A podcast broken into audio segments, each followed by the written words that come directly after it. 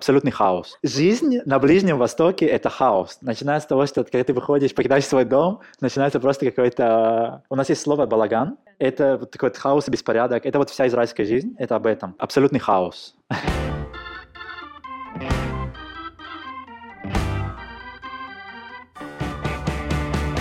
Привет, это Лера, и ты слушаешь «5 через 2» каст об отношениях с работой и поиске собственного пути. Каждый выпуск — это доверительный разговор с людьми из разных профессий. Помимо работы мы обсуждаем тему взросления, осознанности и поиска личной мотивации. Ну что, сегодня мы звоним в Израиль и будем болтать с Эйялем. Эйяль поделил свою историю миграции, сначала переехал в Германию, а потом оттуда в Израиль.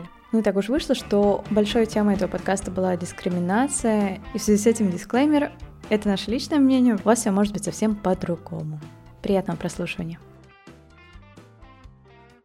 Чем ты занимаешься? Я инженер в управлении цепями поставок. То есть, когда ты заказываешь что-то из Амазона, ты получаешь это. Ты не знаешь, как товар, в принципе, проходит всю его цепь из какой-то фабрики в Малайзии до твоего адреса в Барселоне. Как тебе в целом? Мне кажется, это каким-то бюрократическим адом просто думать о том, чтобы все пришло вовремя. Я на самом деле обожаю то, чем я занимаюсь. А что конкретно ты делаешь? В последнее время начал заниматься больше международной торговлей, построениями решений для наших клиентов. Я работал в operation, в логистике, когда ты работаешь в операции, это очень сложная работа в плане того, что в плане стресса. У тебя постоянный стресс. Тебе могут позвонить ночью и сказать, почему там груз где-то застрял, и почему там товары не пришли. Ну, то есть операционные позиции — это такие стартовые позиции обычно в... Да, это обычно вот аккаунт-менеджеры в логистических компаниях, которые, например, берут ответственность за какие-то компании, да, аккаунты. И что они конкретно делают? Типа планируют? Э... Они не планируют, они занимаются конкретно операцией. То есть, например, если сейчас есть заказ X, и его нужно доставить, чтобы он завтра пришел в, из Израиля в, в Нидерланды, и его засканировали mm-hmm. в distribution center, чтобы он появился в системе, должно случиться до 12 дня, и что-то не произошло, к примеру. Это на тебе. Ты должен mm-hmm. двигать процессы вперед. Всех обзвонить, все узнать. Вот эта работа, которую ты выполняешь каждый день одно и то же, она, то есть, редундантная такая. Mm-hmm. Мне казалось, что эта работа не для меня. Я могу больше, mm-hmm. и я хочу больше. Я ничего не сказал на нынешней компании, я пошел искать другие, другие работы.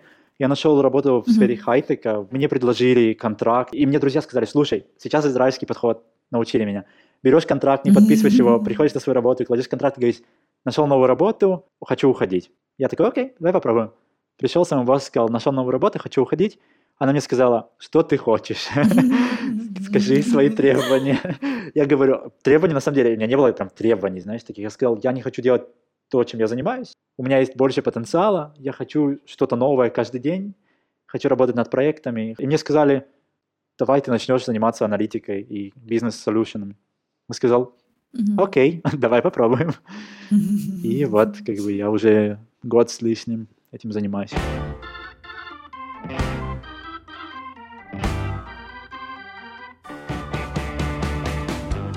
Что по зарплатам в логистике? Хорошая ли эта сфера? Ты меня все клонишь в логистику. Окей. Okay. Ну, я не знаю, как это по-другому назвать. Цепи поставок. В цепях поставок. Говори в цепях поставок. Зарплаты в логистике. Нет, я шучу. Потому что я просто всегда кажется, что логистика что-то намного меньше, а цепи поставок намного больше. Э, по зарплатам разброс зарплат, мне кажется, огромный, как и во многих сферах, да, то есть в самом начале своей карьеры и человек там через некоторое количество лет. Ну, давай сразу скажем, в Тель-Авиве довольно большие зарплаты, они соизмеримы, э, больше даже, чем в Европе. В Израиле минимум большой, я думаю, что он большой, будучи минимум. Минимум здесь пять с половиной тысяч шекелей, это где-то полторы тысячи евро. В месяц? В месяц, это минимум. То есть никто не получает меньше. Ну и аренда при этом очень Жизнь дорогая. тут очень дорогая. Единственная страна из Европы, с которой можно сравнить, это, это где-то Швейцария, я думаю, по ценам аренды и ценам на продукты и все такое. При этом зарплата не как в Швейцарии. Да? Я думаю, что человек после университета в сфере логистики может спокойно идти и просить зарплату в районе 2000 евро до налогов месяц. А после налогов? У вас же тоже прогрессивная шкала. Прогрессивная шкала налогов, да, где-то будет около 14%, я думаю, при, таком, при такой зарплате налога, что нормально. После 10 тысяч, э, после 3 тысяч евро будет уже 30% налога. Ну и как тебе с такой зарплатой? Это относительно хорошо или плохо? Не относительно отлично, на самом деле. Я думаю, что я после своего промоушена я выторговал себе отличные условия. Мне не важна сама зарплата, понимаешь? В смысле, конечно, она важна. Нет, нет, нет, нет, нет. Конечно, она важна. Мне очень важен элемент, это work-life balance, то есть баланс между работой и жизнью. И мне очень важно количество отдыха в моей жизни. Это прям очень важно. Мне кажется, с этим в Израиле не очень хорошо. У вас же, не очень хорошо. У вас же больше 40 часов рабочая неделя, нет? Сколько у нас, 40? когда я начал работать, было 43 по закону, сейчас 42. Ага. Ее уменьшили. Мы работаем, мы работаем э, 4 дня, да, 4 дня в неделю 9 часов и э, один раз в неделю 8 часов. Ну, 9 часов это довольно... Ну, в смысле, тебе нужно физически быть на один час дольше, и спасибо удаленке, да, ты как-то можешь это сбалансировать, но прикинь, ты же просто час жизни теряешь на протяжении годов. Это прям, ну, это хера времени. По своему опыту я могу тебе сказать, что я провожу на работе 10-11 часов в день, как минимум. Это очень много. Да. И это типа культура такая. Я думаю, что это я. Нет, тут нет такой... Нет, правда, потому что коронавирус принес в мою жизнь home office, но обратная сторона home office, я потерял трекинг времени абсолютно. Mm. Я не чувствую его я встаю в 8 утра, то есть я просыпаюсь сейчас намного позже, просыпался в 7, теперь 8, автоматически включаю лэптоп, отвечаю несколько имейлов, сажусь за завтрак, возвращаюсь, и потом я понимаю, что уже темно, и я такой включаю свет, продолжаю работать, пока, например, мой партнер не придет. Я такой, о, окей, Уже где-то 7. Э, отлично. Тебе все. типа нечем заняться? Или почему ты так огружаешься? Из-за короны, из-за локдауна, потому что действительно было почти нечем заняться, кроме Netflix и каких-то настольных игр. Но у тебя же есть хобби какие-то, нет? Путешествовать. Не знаю. Да. Блин, да, Путешествовать мое единственное хобби. Живу этим всю свою жизнь. Внутренний туризм, внешний туризм. Могу порекомендовать открыть подкаст. Очень хорошее хобби, много времени занимает. Очень советую. Я подписан на столько много хороших подкастов. Сейчас как раз и на твой. Я лучше их буду слушать. Мне нравится, как ты разделил хорошие подкасты и мой. Спасибо. Спасибо. В том числе, в том числе, я сказал, в том числе и твой.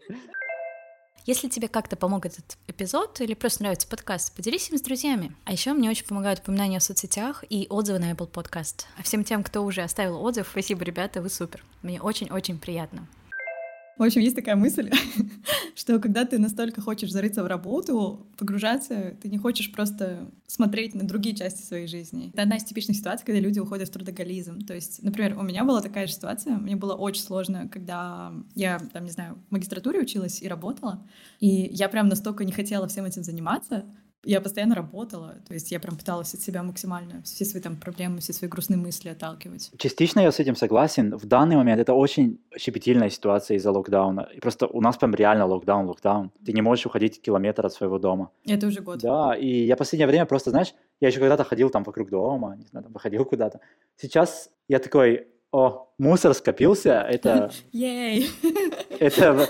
Нет, я, знаешь, у меня уже нету этого «е», я уже потерял этот огонь выходить. Ну ты уже год так живешь, конечно. Не, у нас были, у нас были перебои между локдауном и не локдауном, но на улице ничего не работает. И ты типа, окей, ты такой выйдешь, ты даже кофе не можешь попить нигде, в принципе. Ну, я вот так бегаю. Я на йогу хожу. Я живу от йоги до йоги. У меня прям моя жизнь такая, от среды до среды. Я просто, я, я хочу, клянусь тебе, я хочу вылететь куда-нибудь, куда угодно.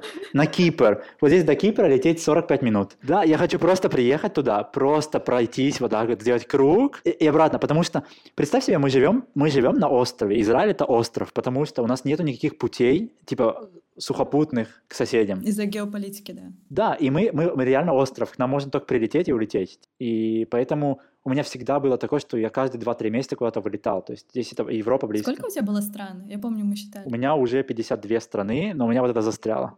У нас была огромная идея поехать в Мьянмар, мы прям мечтали, мы прям построили путешествие, и сейчас вот в Мьянмаре военный переворот, и мы вот такие, спасибо COVID, спасибо военный переворот, Мьянмар.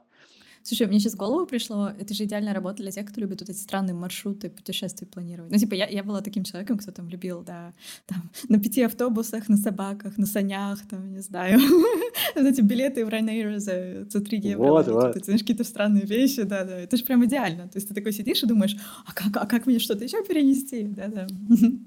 Если вы такой, подумайте о логистике. Абсолютно.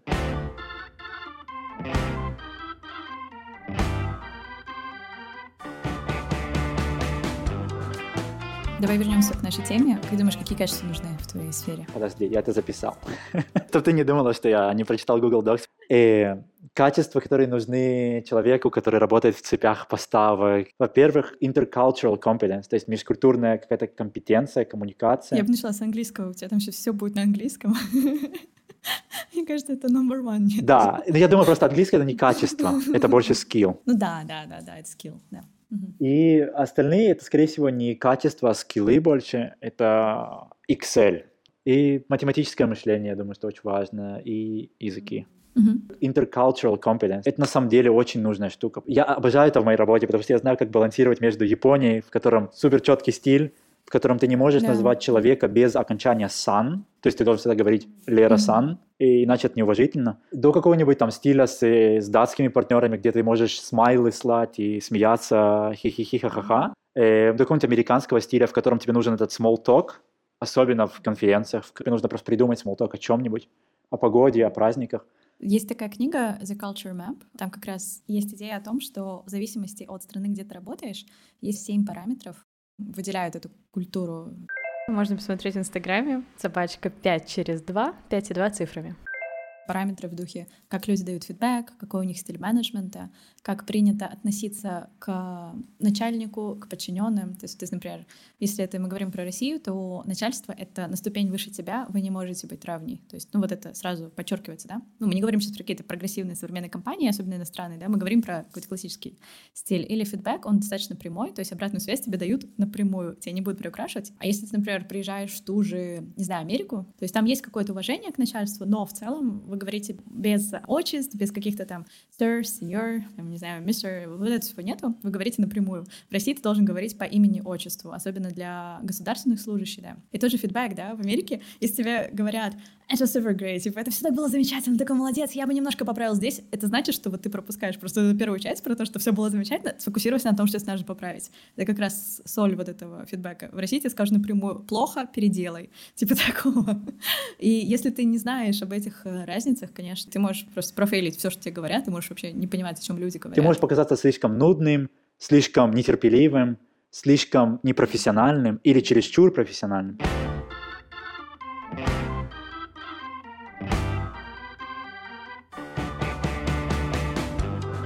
Вас получается пятница и суббота выходной, а воскресенье тогда начинается рабочая неделя. Да, воскресенье по четверг. А почему так? Ну, есть какие-то исторические справки, почему так исторически сложилось? Да, это связано как бы с религиозная страна официально. Как бы. И поэтому э, шаббат — это седьмой день. Ну, суббота. Когда, да, суббота. Здесь день начинается после заката солнца. То есть в пятницу вечером начинается суббота. И суббота — священный день, в который ничего нельзя делать по религиозным канонам. Это же тебя просто подстава. А мы с тобой сегодня записываемся, блин. А, да, мне, мне вообще. Но я нормально, я светский человек, я могу пережить это. Вот, да. На самом деле, жизнь в Израиле пропитана со всех точек зрения какими-то религиозными догмами. Я помню, я вот слушала, а, кажется, не помню в каком подкасте, короче, в каком-то из подкастов, которые я слушаю. Там была такая идея, что, в принципе, религиозность, она сейчас не про то, ну, не только про то, насколько ты веришь в Бога, а она в таких уже казуальных вещах встречается, типа там публичные выходные, Рождество. Сейчас же многие отмечают не потому, что это Рождество Иисуса Христа, например, да, католическое Рождество, там 25-го отмечать, или там 7 э, января православное Рождество, а потому что это просто выходной, и принято на эти выходные собираться с семьей, и то есть, в принципе, уже это настолько часть культуры, но это же как бы религиозный праздник, это, в принципе, уже такой культурный праздник. Да. Или, например, в Израиле есть сейчас большая дискуссия по поводу 1 января, потому что до 30% израильского населения, оно является потомками выходцев из Советского Союза, или русскоговорящими. Да ладно, столько да. людей? Вау, такая, такая большая миграция. Иммиграция началась с 19 века, во время царской России, mm. и она как бы продолжается. И Новый год — это большой топик, потому что религиозные евреи в нем видят христианский праздник, и при этом светские русскоязычные люди его отмечают. Это не религиозный праздник. И в Советском Союзе не было религиозных праздников. Это праздник комьюнити, праздник э, окончания года. Типа такой задротский праздник, типа мы отмечаем, что конец года, это как воскресенье отмечается, конец недели. Да, и я думаю, что это нужно. конец недели нужен, и конец месяца нужен. Как тебе вообще было перестроиться? Ты, ты получается, полжизни жил, ну не полжизни, а большую часть своей жизни жил а, в одном майнсете, в одном порядке. Было ли это сложно? Первый переезд, переезд из Казахстана в Германию был немножко сложнее. Ну ты был и моложе в плане у тебя мир только формировался? Абсолютно. Мир формировался. Было сложнее, потому что я никогда в жизни не жил где-то, вне дома. То есть элементарные вещи были непонятные, там, как может соль закончиться дома, или почему нету, почему нету ферри. Да, я сделал второй переезд, знаешь, переезд из места, которое ты не называл домом, в другое место, оно более легкое, мне так кажется. Сейчас, конечно, Тель-Авив, город, в котором я живу, это абсолютно мой дом, сто процентов. Я чувствую себя тут, как будто прожил в нем всю свою жизнь. И ты живешь в Тель-Авиве сколько, три года, нет? Четыре года уже тоже. Когда мне спрашивают, сколько ты лет жил, мне всегда кажется, что я прожил одинаковое количество времени в Израиле и в Германии. Но я понимаю, что уже в Израиле произвел в 4 раза больше. большой опыт был. Да, опыт был огромный. Это роллокостер языковых курсов, университета, поиска практики, прохождения практики, поиска работы, написание дипломной работы, защита, отношения, работа и так далее. Переезд. Переезд. Из города в город. Если честно, я не считаю, что что-то не то было с Германией. А мне может подойти Германия. То есть я могу, мне кажется, что я могу спокойно вернуться через пять лет, и я смогу самореализоваться там. И может быть тоже как-то называть ее домом. В данный момент я здесь, и мне сейчас, по моему настроению, моя нынешняя локация подходит мне больше, чем, чем Германия. Да, то же самое в Испании. Я бы точно не хотела жить не знаю, где-то на юге Испании. Мне нужно жить именно в городе, чтобы там жизнь такая была. Ну, к старости, к старости я, может быть, по-другому бы сказала. Типа, мне, наоборот, хотелось жить в каком-то маленьком городе. Абсолютно. В Германии, э, если бы я переехал сегодня в Германию, я бы переехал абсолютно в Берлин, потому что Берлин это свободный город, с которым я себя ассоциирую. А последнее время я жил в Дюссельдорфе. Это такая, знаешь, бизнес fashion столица. Да, ты жил в Дюссельдорфе. Да, считается бизнес fashion столица Германии. И последние несколько месяцев я жил в городе Крефельд, малюсенький городок, такой town в пригороде Дюссельдорфа. И это была вообще катастрофа в плане социальной. Мои места хождения это был супермаркет и парк напротив дома, как бы больше там ничего не было. И, но это было 20 минут до Бельгии. То есть мы брали машину, и мы каждые выходные ездили в Нидерланды, и каждые выходные ездили в Бельгию. И для меня моя жизнь в Крефельде — это не жизнь в Крефельде, это жизнь э, выходные в Нидерландах и в Бельгии. А почему ты сразу не думал о Тель-Авиве как о варианте? Я переехал, я сначала не переехал, я сначала приехал по программе, которая называется Таглит. Таглит — это, это открытие, это десятидневная программа для еврейской молодежи со всего мира — тебя возят буквально 10 дней по всем достопримечательностям, показывают, какой классный Израиль, и ты в него влюбляешься, конечно же, это маркетинговый ход. И затем я приехал на вторую программу, это 10-месячная программа, и ты можешь выбрать заниматься чем угодно, от дайвинга до курсов готовки, кройки, шитья, whatever, IT-курсов. Я выбрал программу по изучению языков, потому что я обожаю изучать языки. После того, как я выучил иврит, была возможность остаться здесь, и тоже как бы людям с еврейскими корнями они могут сделать, э, процесс называется репатриация или алия, мы говорим, сделать алию в Израиль. Как бы люди могут приехать из-за рубежа, они подтверждают свои документы у израильского консула, они проверяют, как бы, действительно ли есть какая-то связь с еврейским народом, и все, ты приезжаешь, оседаешь. А что было для тебя переломным моментом? Переломным моментом остаться здесь было солнце и лето. Реально, один из, при... один из принципов... Климатическая миграция. Потому что э, Германия, особенно Дюссельдорф, он был такой мне казалось, что я живу в какой-то дыре озоновой, в которой застревают, застревают все облака, и все дожди выпадают именно там. Мне кажется, из 300 дней солнечных, надо проверить, конечно, в интернете, в, в Дюссельдорфе их где-то 5-10 максимум. Даже зимой, можешь представить зимой, когда во всей нормальной Германии выпадает снег, в Дюссельдорфе выпадает этот мерзкий маленький дождь. Да, я могу представить. Да, в Питере было так же, да. Но в Питере было красиво, и тусовка была на этом построена. Поэтому... У меня есть такая своя философия. Я считаю, что если ты что-то не попробуешь, когда оно легко, потом когда-нибудь ты можешь об этом жалеть, что ты это не сделал своевременно. То есть я бы ничего не потерял, если, если бы приехал бы сюда, да, я ничего не потерял. Я мог бы тут пожить год и вернуться туда, если бы мне не понравилось. Я тут как бы уже остался на 4 года, я думаю, что для меня это какой-то показатель. Как бы я большой критик системы и государства, и правительства, и политики, правда. У меня нету никаких розовых очков mm-hmm. на эту страну, очень много проблем, внешних и внутренних. Но я считаю, что страна работает, и мне тут комфортно, и я считаю, что это мой дом. А что для тебя дом? Что делает место домом? Это чувство принадлежности и чувство безопасности. Это, это не место, это абсолютно не место, это чувство. Я считаю, что mm-hmm. страна, в которой ты можешь реализовать mm-hmm. себя профессионально, реализовать свои свободы. В моем случае это здесь.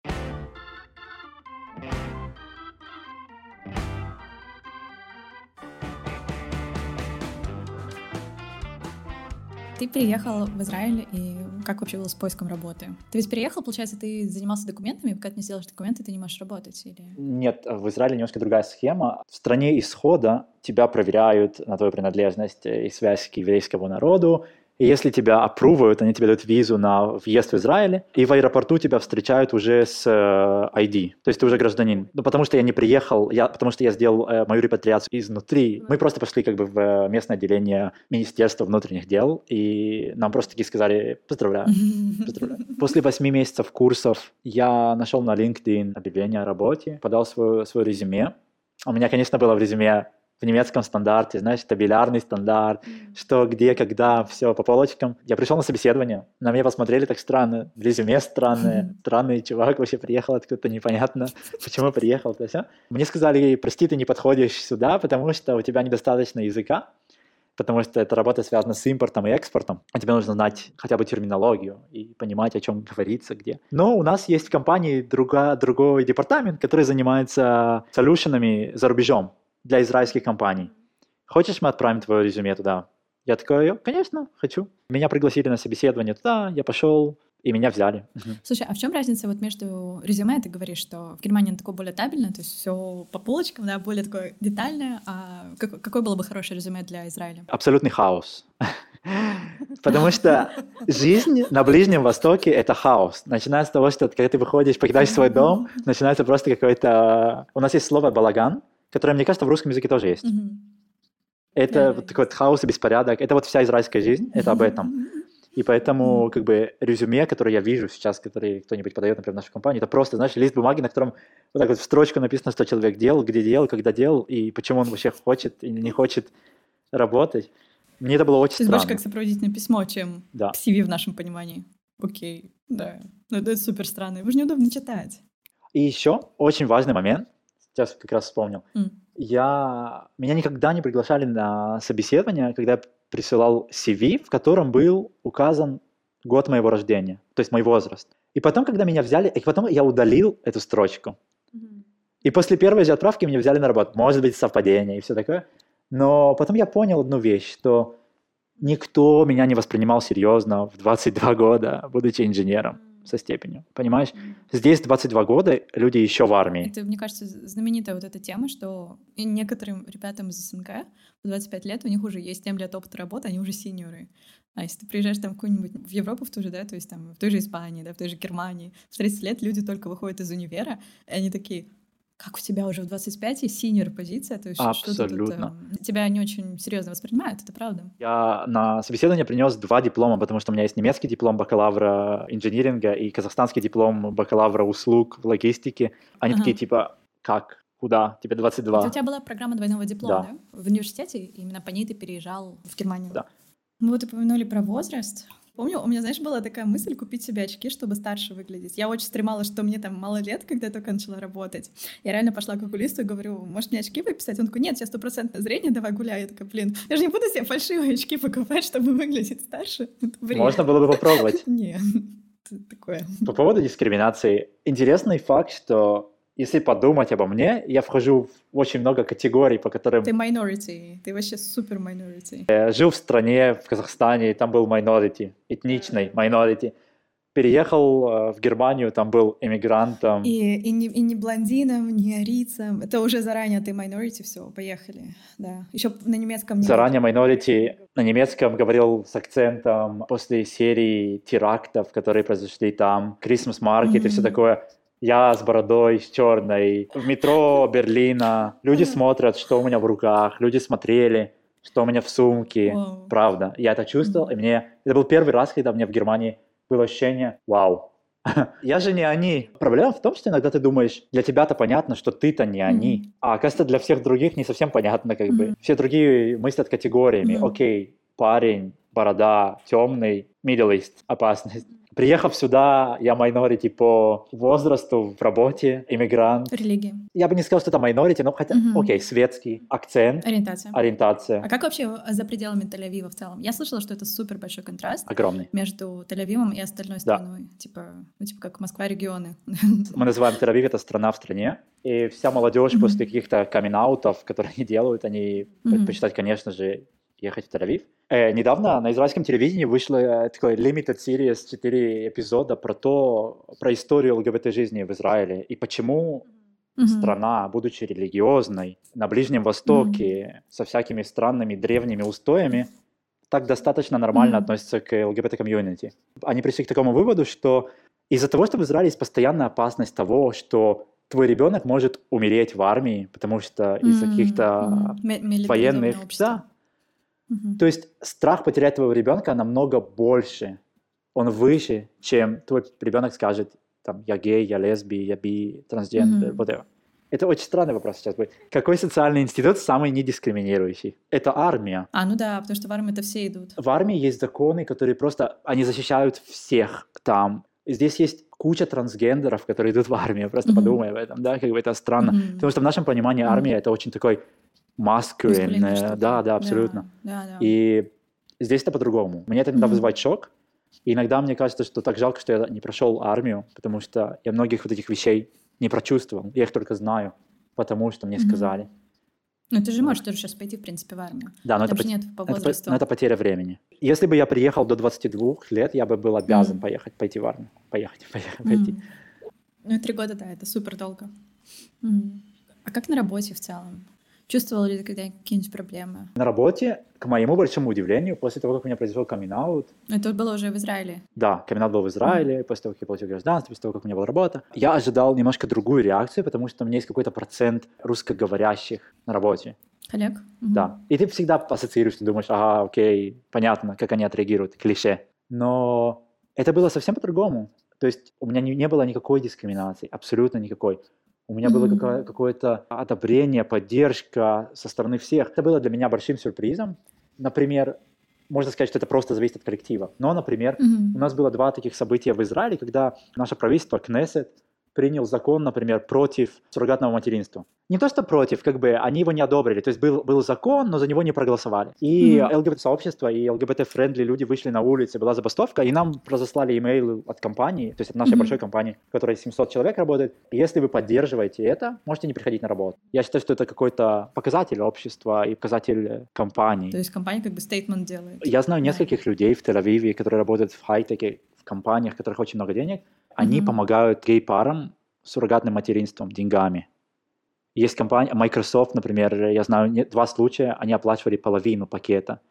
Речь идет о 150 тысяч долларах в США суррогатное материнство. Слушай, а вот по поводу того, что ты приезжий в целом, как коренные жители реагируют на иммиграцию в целом, это что же довольно полярная тема в обществе, нет? Я думаю, в обществе, в, в, в стандартном полярное, здесь не полярное. Здесь как бы все welcome. Кто приехали, все welcome потому что все имеют в своей семье хотя бы в третьем поколении, у всех есть какой-то иммигрант. Ну Когда ты думаешь о стране иммигрантов, ты думаешь там США, Канада, но на самом деле есть такие примеры, как, например, Израиль, это вот прям реальная страна иммигрантов.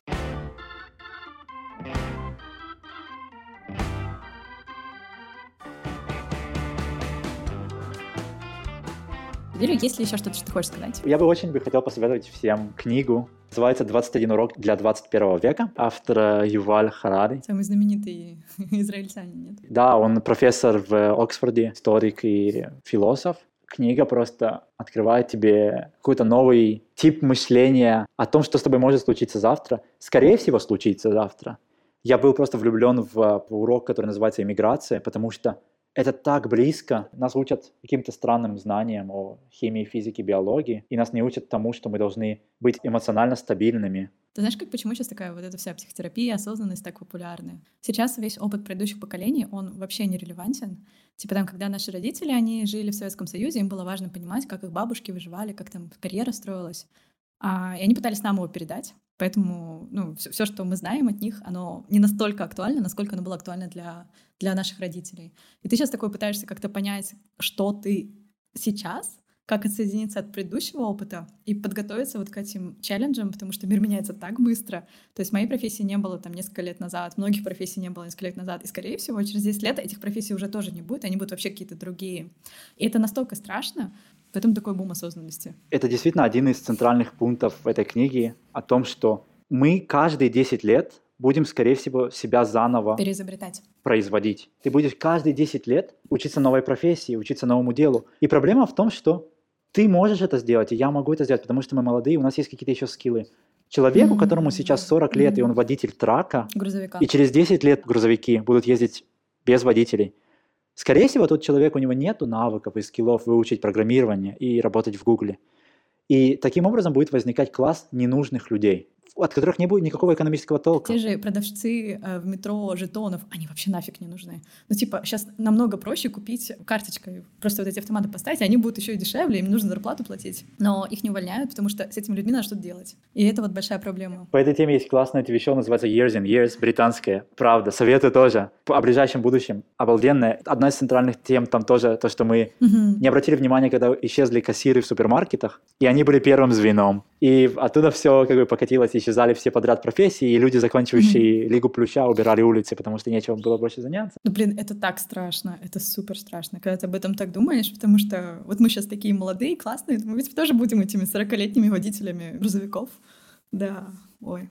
Как думаешь, как логистика? Мне кажется, проблема в том, что иногда не хватает эмпатии текущим технологиям, то есть все равно финальное решение, то есть э, интеллект, искусственный интеллект, он может проанализировать все данные, но решение иногда лучше принять все-таки человеку. Как думаешь, это будет заменено в итоге или нет? Уже в нашей индустрии очень много робототехники, которые склады уже во многих местах. Amazon, посмотри, там роботы работают, там не работают люди больше. Там есть иногда люди. Они супервайзеры. У меня есть знакомые, которые работают на Амазоне, да, они именно супервайзеры. Это очень прикольно, потому что они больше не ходят между складами, они одевают очки, робот едет, они просто смотрят в очках, что там случилось, какая, какая проблема. Это вообще вау. Но я думаю, что все равно да, я согласен с тобой. Финальное решение, может быть, система тебе придаст э, даст пять сценариев mm-hmm. идеальных, но мне кажется, финальное слово будет, конечно, за тобой mm. в данный момент. Я не знаю, что будет через 50 лет. Я думаю, что через 20 лет все равно мы будем работать. Люди будут сидеть да. операционистами. Может быть, не, не, да, может быть, не операционисты, но какой-то менеджмент, который будет decision-making management, да, принимающий решения, mm-hmm. он все равно будет. Mm-hmm. Ну, блин, да. Ну, вообще, в идеальном мире логистика — это как раз, когда ты думаешь о логистике, думаешь, это точно все операционисты, все курьеры, они когда-нибудь автоматизируются. Мы уже вообще с тобой так заболтались, но все равно скажу. А, в этом и проблема робототехники в том, что чтобы тебе рукой взять предмет, то я сейчас беру стакан, это очень просто, это дешево. Чтобы машина взяла стакан, то есть подстроилась под форму стакана, согнула металлические какие-то детали и пронесла его, и не врезалась ни во что это настолько сложно. Но машине очень быстро и просто просчитать, там, не знаю, миллион вероятностей, то, на что ты не сможешь, ну, как тебе не хватает мощностей твоего мозга на том, чтобы посчитать все эти цифры. То есть вот в этом большое отличие, поэтому я думаю, еще до следующей какой-то большой революции именно в робототехнике, какой-то, может быть, новый материал или чего-то еще, мы все равно будем дешевле люди, чем машины вот в этих во всех ситуациях. Надеемся, Ладно. что мы не останемся без работы. Готовиться нужно не только со стороны скиллов, готовиться нужно даже с, э, больше с психологической точки зрения, что тебе нужно будет в 40 лет найти себе снова. Спасибо, что дослушал до конца. Подписывайся, чтобы не пропустить следующий выпуск. И до встречи через неделю. Пока-пока.